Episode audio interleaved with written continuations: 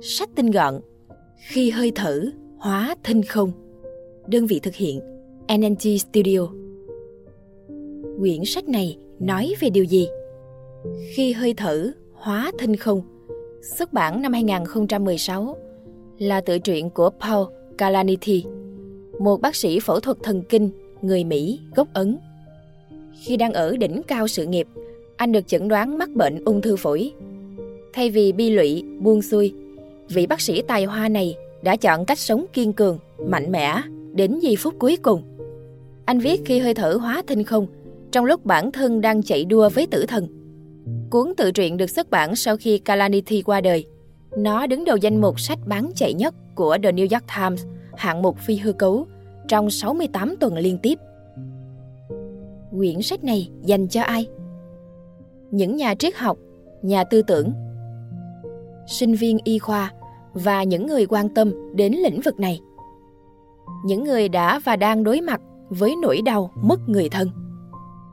Về tác giả, Paul Kalanithi sinh ra trong một gia đình người Mỹ gốc Ấn. Anh say mê văn chương, nhưng cuối cùng lại trở thành bác sĩ phẫu thuật thần kinh. Kalanithi được chẩn đoán mắc bệnh ung thư phổi vào tháng 5 năm 2013 khi đang là bác sĩ thực tập giải phẫu thần kinh và phó giáo sư dự bị chuyên ngành thần kinh học ở Đại học Stanford. Trong những ngày cuối cùng của cuộc đời, anh đã bắt tay viết khi hơi thở hóa thinh không. Paul Kalanithi qua đời vào tháng 3 năm 2015, 10 tháng trước khi đứa con tinh thần của anh được xuất bản.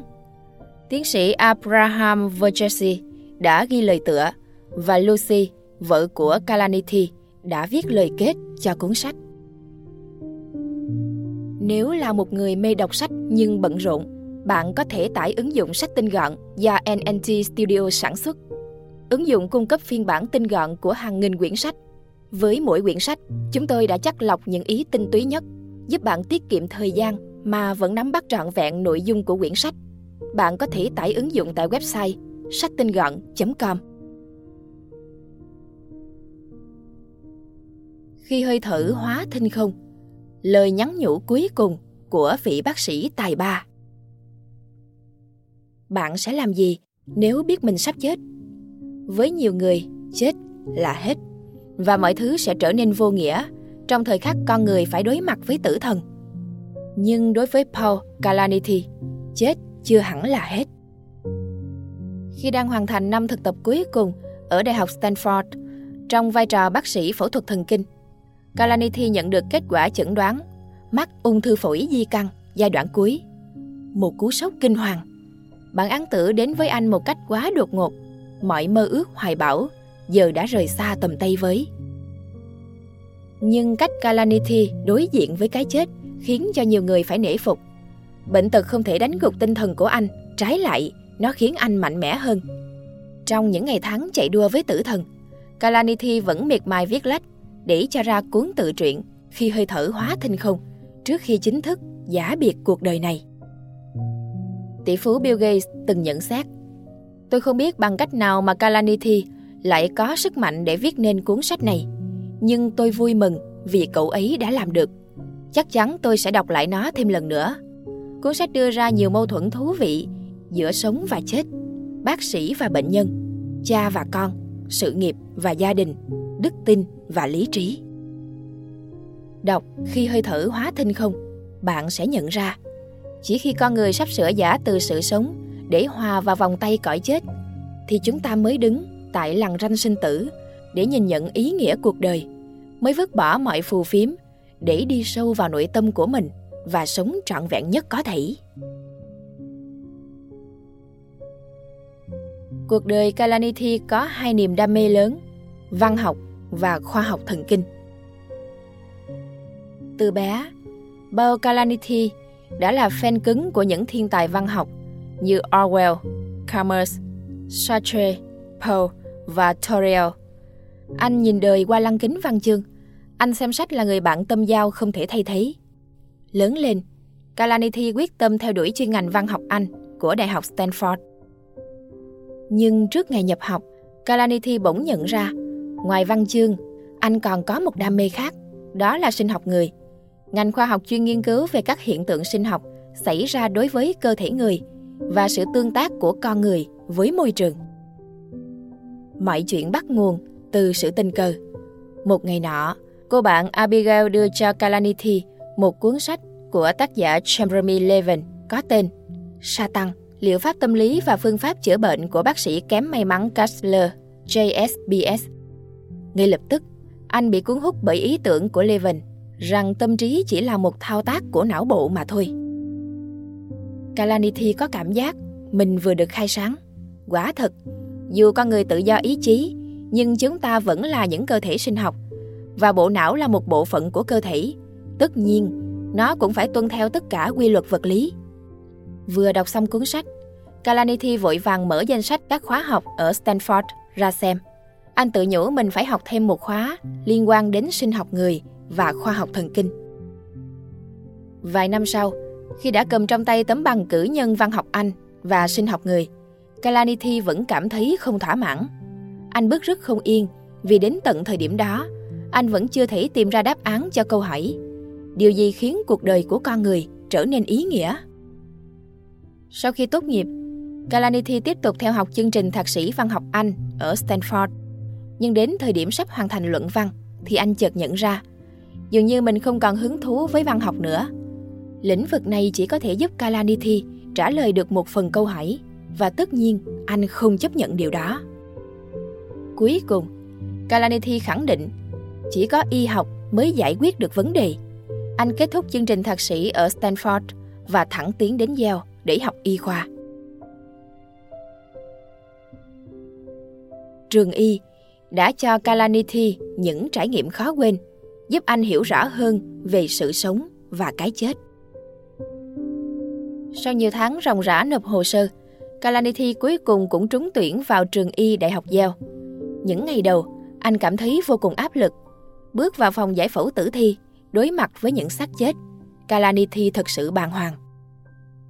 Những giáo sư của bộ môn giải phẫu học dặn dò sinh viên rằng hãy nhìn vào khuôn mặt của tử thi một lần, nhìn thật kỹ, sau đó dùng vải phủ kín lại và mọi chuyện sẽ diễn ra nhẹ nhàng. Sau vài tuần, Kalanithi cảm thấy thoải mái hơn, nhưng anh vẫn chưa hết áp lực. Có lần, anh nhìn thấy hai viên thuốc morphine còn chưa tan hết trong bụng của một tử thi. Sự sống đang tồn tại trong lòng cái chết. Trải nghiệm về sự sống và cái chết của Kalanithi không chỉ gói gọn trong bốn bức tường của phòng thí nghiệm giải phẫu. Sau khi kết thúc 2 năm nghiên cứu chuyên sâu, anh được chuyển đến khoa sản, phụ trách trực ca đêm trong phòng chuyển dạ và sinh đẻ. Ca sinh nở đầu tiên mà Kalanithi chứng kiến không mấy suôn sẻ. Hôm đó, một phụ nữ trẻ mang song thai có dấu hiệu sinh non được chuyển đến bệnh viện. Hai em bé chỉ mới được 23,5 tuần tuổi và các bác sĩ quyết định mổ lấy thai gấp. Kalanithi chính là người tiến hành ca phẫu thuật. Hai thiên thần nhỏ đã có cơ hội chào đời. Chúng gần như trong suốt khi được đưa ra khỏi bụng mẹ. Thật đáng buồn vì sinh thiếu tháng, cơ thể quá yếu ớt nên cặp song sinh đã qua đời vài ngày sau đó. Sự sống vừa mới bắt đầu, nhưng cái chết lại đến ngay tức khắc. Trước khi bước vào bệnh viện, Kalanithi cảm thấy sinh tử chỉ đơn thuần là một khái niệm trừu tượng, xa xôi. Nhưng giờ đây, anh chợt nhận ra, sinh tử vốn hiện hữu xung quanh mỗi con người, chỉ là chúng ta không kịp nhận ra chúng mà thôi. Năm thực tập nội trú đầu tiên là một năm đầy thử thách với Kalanithi. Năm thứ tư ở trường Y, Kalanithi bước vào giai đoạn chọn chuyên khoa và chuẩn bị thực tập nội trú. Anh phát hiện đa phần bạn bè cùng lớp đều chọn theo ít quang hay da liễu. Cảm thấy kỳ lạ, Kalanithi đã thử thu thập số liệu từ một vài trường y có tiếng và nhận thấy hầu hết sinh viên đều mong muốn bản thân được làm việc trong những chuyên khoa ít áp lực và có mức lương cao.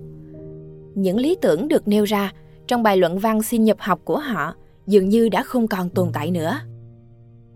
Kalaniti không đi theo số đông, anh quyết định chọn chuyên khoa phẫu thuật thần kinh. Tất nhiên, mọi chuyện đều có lý do của nó. Có lần, Kalaniti vô tình nghe được cuộc trò chuyện quý hơn vàng trong bệnh viện. Một bác sĩ phẫu thuật thần kinh nhi ngồi xuống bên cạnh cha mẹ của một đứa trẻ bị u não. Ông không chỉ chia sẻ những thông tin lâm sàng mà còn đề cập tới khía cạnh con người. Ông thừa nhận tình trạng ca bệnh khá nghiêm trọng. Ông mô tả quy trình phẫu thuật dự tính, nói về những hậu quả có thể xảy ra và bày tỏ sự đồng cảm chân thành. Kết thúc cuộc trò chuyện, cha mẹ của đứa trẻ dường như đã bình tĩnh hơn. Gương mặt của họ không còn nhợt nhạt, vô hồn. Họ đã sẵn sàng đối mặt với tương lai. Sau câu chuyện đó, Kalanithi tự rút ra cho mình bài học. Trước khi trở thành bác sĩ, mỗi chúng ta đều là một con người. Đặc biệt, với bác sĩ phẫu thuật thần kinh, nhân cách quan trọng không kém chuyên môn. Lựa chọn chuyên khoa xong, Kalanithi thẳng tiến tới Stanford, California để bắt đầu chương trình thực tập nội trú. Ngày đầu tiên ở bệnh viện, trưởng khoa đã nói với anh Bác sĩ phẫu thuật thần kinh không chỉ là những bác sĩ phẫu thuật giỏi nhất, chúng ta là những bác sĩ giỏi nhất trong bệnh viện. Đó là mục tiêu của anh, hãy khiến chúng tôi tự hào. Áp lực nhanh chóng tìm đến Kalaniti. Bệnh nhân đầu tiên của anh là Matthew, một cậu bé mắc chứng đau đầu dữ dội. Sau khi kiểm tra, Kalaniti phát hiện Matthew có một khối u lớn trong não và anh phải đưa ra quyết định có nên phẫu thuật, loại bỏ nó hay không. Khối u nằm ở vùng dưới đùi, vùng não đóng vai trò cực kỳ quan trọng. Ngay cả một lỗi nhỏ cũng có thể gây ra hậu quả khôn lường. Sau một hồi đắn đo suy nghĩ, Kalanithi quyết định thực hiện ca phẫu thuật. Thật may mắn, mọi chuyện diễn ra thuận bườm xuôi gió. Tuy nhiên, trong năm thực tập nội trú đầu tiên, Kalanithi cũng đã chứng kiến không ít trường hợp tử vong. Bệnh nhân qua đời vì nhiều lý do, bệnh lý lâu năm, chấn thương, bị súng bắn, ẩu đả, tai nạn giao thông. Anh thậm chí còn chứng kiến một y tá chết vì viêm phổi. Xác được gửi đến phòng giải phẫu tử thi, cũng chính là nơi cô ấy đã làm việc trong nhiều năm liền. Năm thực tập đầu tiên ở Stanford là một năm đầy thử thách với Kalaniti và những năm tiếp theo cũng không dễ dàng gì. Càng ngày, Kalaniti càng cảm thấy kiệt sức và hoang mang. Trong năm thực tập nội trú thứ hai, quyền hạn của Kalanithi đã tăng lên. Trong trường hợp khẩn cấp, anh sẽ là người nhận được thông báo đầu tiên, cũng là người trực tiếp đưa ra quyết định. Lúc này, kiến thức và kỹ năng của Kalanithi đã ở một tầm cao mới, nhưng quyền hạn luôn đi kèm với áp lực. Có lần, một bệnh nhân bị chấn thương sọ não nặng được đưa vào phòng mổ. Các bác sĩ đã cứu được anh ấy, nhưng bệnh nhân vĩnh viễn mất đi khả năng nói. Kalanithi chính là người đưa ra quyết định phẫu thuật, cũng là người phụ trách ca mổ ấy. Sau khi hoàn thành nhiệm vụ, trong đầu anh luôn vang vọng câu hỏi Liệu việc cứu sống người thanh niên đó là đúng hay sai? Anh ta phải sống như thế nào trong suốt quãng đời còn lại? Càng ngày, Kalanithi càng cảm thấy mệt mỏi và kiệt sức do khối lượng công việc quá lớn. Cả tuần anh không được nghỉ một ngày nào. Kalanithi thường xuyên đau đầu, phải uống nước tăng lực vào ban đêm để duy trì năng lượng. Trước khi lái xe về nhà, anh đều tranh thủ chợp mắt một vài phút.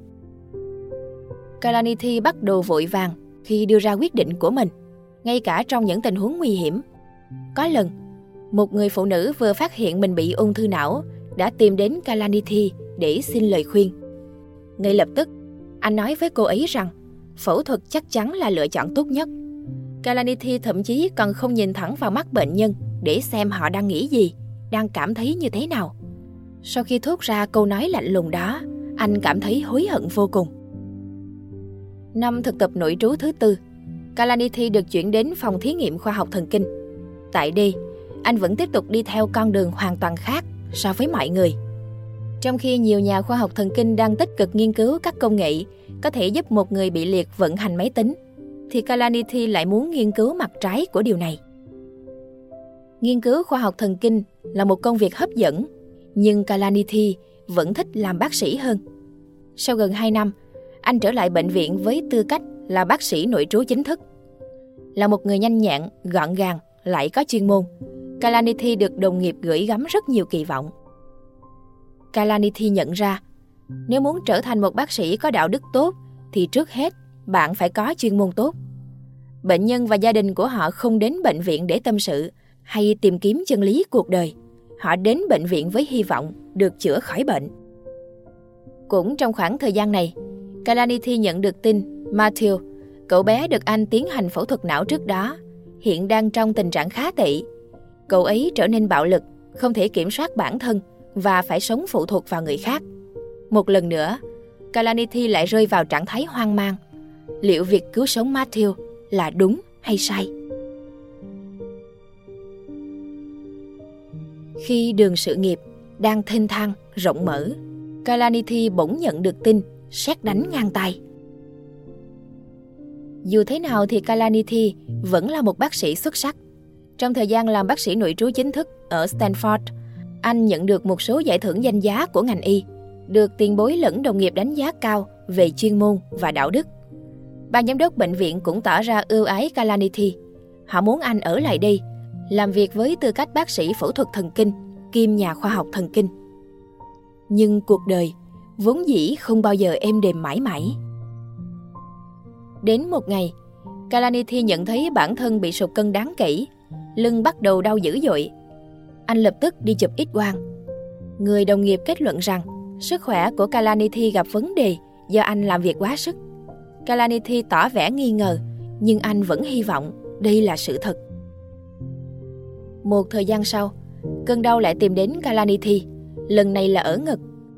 Anh ho dai dẳng, cơn nặng tụt dốc không phanh. Với kinh nghiệm của một bác sĩ, Kalanithi nhận thức được rằng những triệu chứng này chính là dấu hiệu rõ ràng của bệnh ung thư. Kalanithi đi khám một lần nữa. Lần này, kết quả anh nhận được tồi tệ hơn rất nhiều. Phổi đầy khối u, cột sống và gan bị biến dạng. Tế bào ung thư đã di căn khắp cơ thể. Mọi thứ đã vô phương cứu chữa. Từ một bác sĩ, Kalanithi đột nhiên trở thành một bệnh nhân. Nếu bạn biết mình chỉ còn vài năm nữa để sống, bạn sẽ làm gì? Đây quả là một câu hỏi không thể hóc búa hơn. Ban đầu, Kalanithi cũng không trả lời được câu hỏi này. Sau đó anh tự nhủ, nếu còn sống thêm được khoảng chục năm nữa, mình sẽ tiếp tục làm bác sĩ phẫu thuật thần kinh. Nhưng nếu chỉ còn sống được thêm một hoặc hai năm, thì có lẽ mình sẽ dành thời gian cho việc viết lách. Đối với Kalanithi, văn học vẫn là đam mê bất tận. Anh chưa bao giờ có ý định từ bỏ nó hoàn toàn. Từ một bác sĩ, Kalanithi đột nhiên trở thành một bệnh nhân. Mâu thuẫn bắt đầu trỗi dậy trong anh.